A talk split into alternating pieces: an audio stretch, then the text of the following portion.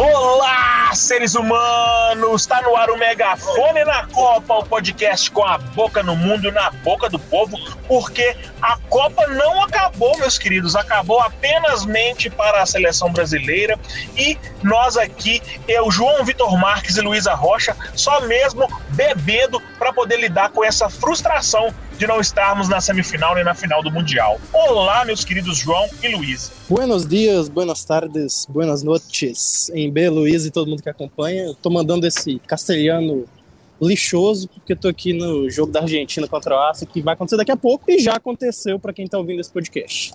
Ô, João, não, a Luísa não, não cumprimentou ainda nossos queridos ouvintes. Oi, Lu. Oi, gente, tudo bem com vocês? Estamos recuperando aí da tragédia que foi o fim do Brasil na Copa, mas esperançosos para uma final que a gente possa beber bastante. Ô, João, você com essa barba por fazer, com esse cabelo meio desgrenhado, você foi tomado por um pinguço, diria eu, aí no Catar. Explica pra gente essa história. Se confundiram com um cachaceiro? Ah, não foi nada assim. Como é que pode, né? Mas eu entendo que foi parte do processo ali. Deixa eu contar o que aconteceu. Saí do hotel, tava trabalhando lá, né? Vim cobrir o jogo da Argentina. Argentina e Croácia aqui em Luceio, ou Lusail, ou Lusail, enfim, do jeito que você quiser. Vim de boa, de metrô e tal, tranquilo, e fui passar na entrada da imprensa, porque tem uma entrada específica, né? Pra imprensa, tem entrada específica para torcedor, tem entrada específica para outros funcionários que trabalham aqui no jogo. E aí eu tava entrando tranquilamente na entrada da imprensa, e eis que eu vou passar por ele, pelo, pelo raio-x, né? Todo mundo passa pelo raio-x aqui. Passei tranquilo, deixei minha mochila ali e tal. Foram, pediram para abrir minha mochila. Daí até aí tudo bem, né? Acontece eventualmente pedir para abrir a mochila mesmo. Aí os guardas que estavam revistando, as guardas na verdade, que estavam revistando, abriram, olharam uma coisa e outra, perguntaram, pô, você tá com água aí, né? Aí eu falei, sim, tô com água. Aí ela olhou assim, eu mostrei, tava numa vasilha normal, é, azul, e aí a uma guarda perguntou, pediu para eu abrir. Aí eu falei, como assim, gente? Aí eu abri a água, tive que abrir a água, mostrei para ela e eu dei uma risada, assim, eu não aguentei. Eu comecei a gargalhar, ela olhou assim, abriu, cheirou a água. Eu falei, não é possível que ela tá achando que era uma bebida alcoólica que eu ia trazer aqui pro estádio. Aí ela deu uma risada também, ela falou, não, tá tranquilo, pode ir. Aí ela viu que eu tinha ficado um pouco constrangido e tinha dado risada da situação, ela mandou, ah, aproveita o jogo aí e tá, tal, a gente riu muito e foi embora. Mas enfim, essa foi a situação. Eu, obviamente, nunca traria cachaça, inclusive nem lembro qual que é o gosto de álcool. Você pode enganar os ouvintes desse podcast, mas a minha, Luísa, você não engana, não, viu, João? Que isso? Onde que eu vou beber aqui, gente? Tem nem, Na garrafa, nem no possibilidade. Copo. Deixa eu te falar. Eu tenho relatos de pessoas, de uma pessoa, na verdade, quando o Fábio Rabin foi detido aí na, na, na tendinha da sobriedade, né? Deu aquele rebuliço todo, que ele falou que estava ameaçado, pensou que ia morrer, depois ele falou que se arrependeu daquilo tudo, né? Não, a cachaça não bateu bem nele, né? Essa foi a real. E aí eu tava conversando Diz que foi com o uísque, uma... né? É, dizem que foi isso. Uma amiga minha, que tá aí no Catar, falou que a bebedeira tá comendo solta especialmente entre brasileiros. Tem eventos aí de esquenta, tipo esse evento em que o Fábio Rabin estava presente, e que a brasileirada tá deitando o cabelo no goró aí,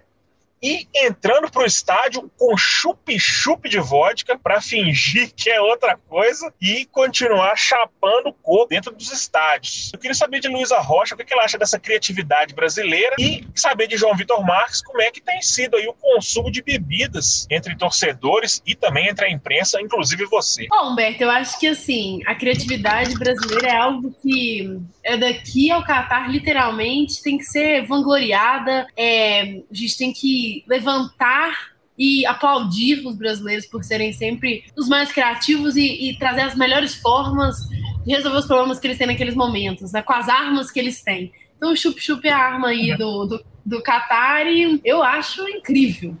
Gente, esse chup-chup aí alcoólico só me traz péssimas recordações de festa da faculdade, carnaval. Coisa boa não vem com isso, não, viu? Mas Eu o Humberto vi tava uma- perguntando sobre como que a galera tá bebendo aqui. Isso, eu vi uma entrevista Então, da ESPN é, então. do Eduardo de Menezes. Ele estava entrevistando um cara, um brasileiro, e o brasileiro estava tomando ali um copo de cerveja tranquilamente em frente às câmeras, sem nenhuma restrição e sem medo de ser feliz. Não, tem vários lugares. Vários não, tem alguns lugares em que isso é possível sim. Desde o FIFA Fan Festival, como a gente já vem falando desde o começo, da cobertura e tal.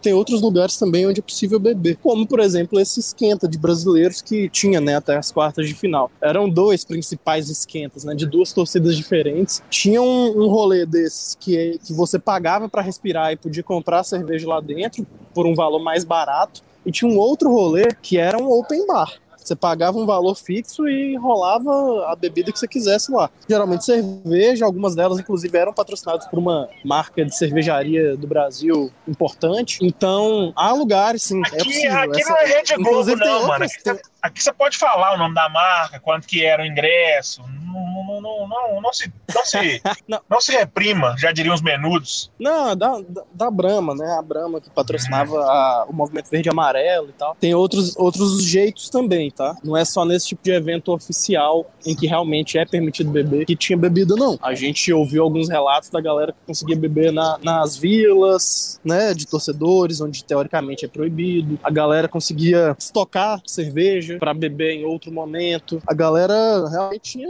certa criatividade aí. E, e, até, em alguns momentos, até rompendo, infringindo as leis catares, né? Mas essa parada do chup-chup aí eu não, eu não sabia, não, pra ser sincero. Você não foi nenhuma dessas festinhas pra, com a desculpa de que ia fazer matéria, não, João? Passei lá rapidamente, mas na correria acabou ficando. É, acabei ficando pouquíssimo tempo, sabe? Não, não, não bebi, não. Eu, eu bebi, vou dizer que verdade, trazer relatos sinceros, pessoais para esse podcast. Eu bebi duas vezes aqui no Catar. Duas cervejas, unicamente. A primeira foi daquela vez que eu fui procurar uma cerveja aqui, inclusive foi pauta, então foi uma bebida exclusivamente por conta do trabalho. E uma outra vez aconteceu no FIFA Fan Festival, em que eu pedi uma liberação de umas horinhas pro Bruno, ele me liberou e eu fui lá com um amigo meu, namorado da Débora, inclusive. Tá? A gente foi junto e eu bebi uma cerveja ao custo de 75 reais. Mas, para além disso, não. A nossa Débora? Foi a nossa Débora, nossa Débora Lima, noivo da Débora, veio aqui ao Catar para assistir a caminhada do Brasil até a final da Copa do Mundo, chegou para as quartas de final, justamente no primeiro jogo que ele foi, o Brasil perdeu para a Croácia nos pênaltis. A culpa é dele. A culpa é dele. Vo... É, é, é, não vou dizer isso, né? Mas entendam como quiserem. Vocês interpretam. Aí ele voltou abreviou a estadia dele, não ficou, e já voltou para casa. Beijo para Débora Lima, nossa querida Deb News, minha companheira de vários, dois veículos de comunicação, minha companheira de faculdade. Certa feita eu dei carona para ela do UniBH até aí a redação do jornal. Essa história é não, é boa. Na verdade, o contrário, eu dei carona para Débora da redação do jornal até o UniBH. A gente ainda não tinha intimidade e eu vim segurando um peido do Buritis até os funcionários em prol da saúde de Débora Lima. Então fica aí o registro isso no, tran no um trânsito de 6 horas da tarde. Exatamente, foi mais ou menos umas duas horas segurando um peito. João Vitor Marques, você entrevistou Ivana Knoll, torcedora símbolo da Croácia. Acredito eu que essa tenha sido uma das causas da desclassificação do Brasil, né? Porque você não entrevistou nenhum torcedor brasileiro. E a nossa ah, querida pronto. amiga Ivana Knoll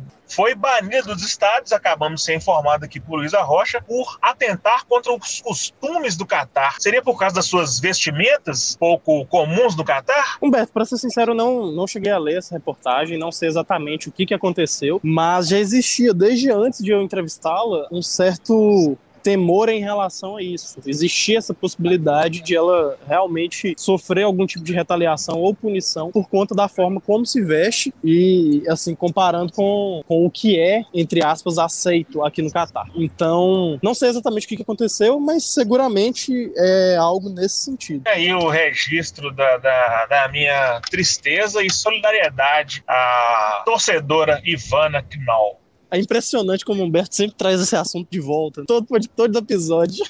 Ah, mas esse é um assunto que merece sempre ser exaltado. Porque eu haveria de não lembrá-la, ainda mais agora que ela foi vítima de, dessa censura aí no país da Copa. Que tristeza é essa, Humberto? É, Vamos cara, pra cima, pra a cima. Seleção, a seleção foi desclassificada. Tem quase um mês Ivana, já, pô. A, a Ivana foi barrada. Você não bebeu aí, mano. Você, você, cara. Ah, João, se eu pudesse falar o que eu penso do você, acho que esse podcast nem ia pro ar. Você, como diria, como diria Jacan, você é a vergonha da profissão, João Henrique, João Vitor Marques. Até te chamei de João Henrique do Vale, tá vendo? Tô ficando Nossa, doido. Uma honra, uma honra seria. gente, a gente fica por aqui com esse maravilhoso podcast. Você pode nos encontrar por aí, mundo afora, pesquisando por O Megafone na Copa. João, bom trabalho para você e bom jogo, que você dê sorte para a seleção de Ivana, que vai vingá-la contra a Argentina de Lionel Messi. Um beijo, Humberto Martins, um beijo, Luísa Rocha, um beijo todo mundo que nos acompanhou até aqui e amanhã tem mais. Tá quase acabando, hein? Um beijo, gente. Até amanhã e até daqui a poucos dias, que é o nosso fim. Um beijo. Não, nosso fim não, nós vamos durar ainda. Não, daqui a pouco você tá querendo homenagear a gente, colocar. É isso que eu ia é, falar. É, rua com o nosso nome aí. Mexe com isso não. Um beijo, tchau. Beijo Google. O Megafone na Copa vai ao ar de segunda a sexta, nos tocadores de podcast de sua preferência. Faça a busca por O Megafone e adicione a sua lista de favoritos. Ah, e aproveita para dar aquela força pra gente também avaliando o podcast. Você pode acompanhar nossa cobertura completa da Copa do Mundo em superesportes.com.br, em.com.br e no jornal Estado de Minas. Aproveite e siga a gente também nas redes sociais. Somos superesportesmg no Twitter, no Facebook, no Instagram e no Quai. Este episódio foi produzido por João Vitor Marques, Humberto Martins e Luísa Rocha, que também é responsável pela edição de áudio.